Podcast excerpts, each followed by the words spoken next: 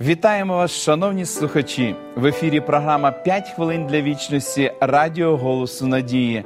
З вами її ведучий Володимир Гриневич. Побоювання багатьох віруючих людей щодо Бога сягають корінням, як вони кажуть, в старозавітній опис того, як він ставився до людей.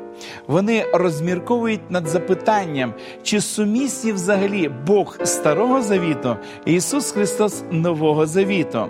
Але сам Христос сказав.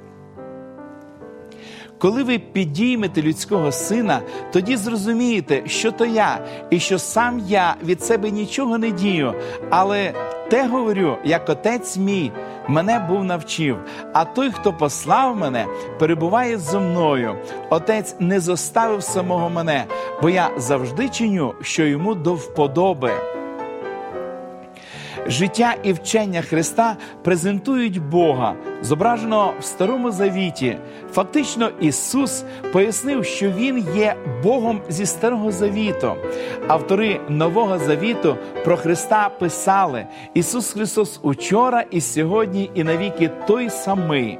Одне з його великих завдань на землі полягало в тому, щоб відкрити людству Небесного Отця. Але вигукнуть деякі Бог Старого Завіту був таким суворим, Ісус ані трохи не схожий на нього. Подібний підхід, мабуть, нагадує розглядання речей вночі. Пригадую випадок з дівчинкою, яка була впевнена, що в її кімнаті притаївся грабіжник. Коли ж мама вімкнула світло, дівчинка побачила, що це був всього лише мамин халат, що висів на дверцях шафи. Нам слід розглядати старий завіт у світлі нового завіту. Крім того, буде дуже корисно дозволити більш чітким уривкам святого письма пролити світло на менш зрозумілі. Наприклад, Бог каже: бо я милості хочу, а не жертви, і богопізнання більше від цілопалень.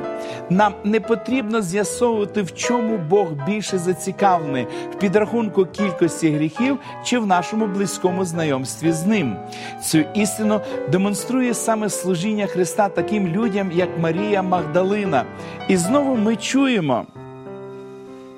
І проте Господь буде чекати, щоби помилувати вас, і тому Він підійметься, щоб милосердя вчинити над вами, бо Господь то Бог правосуддя, блажені всі ті, хто надію на нього кладе.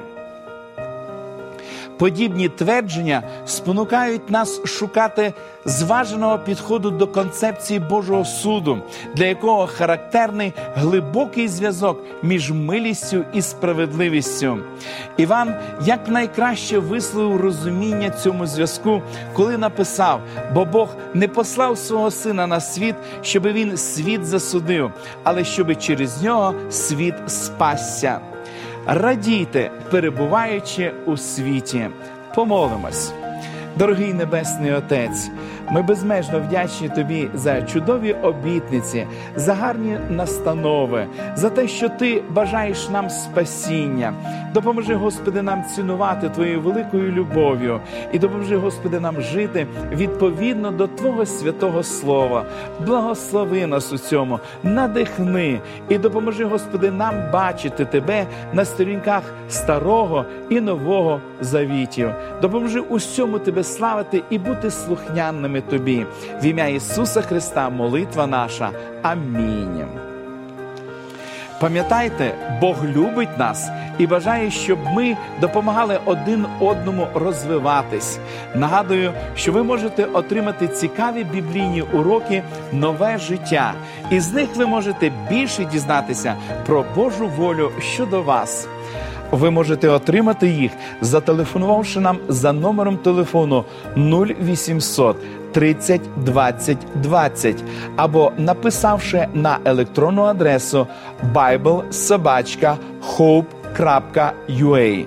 Нехай благословить вас Бог. До побачення!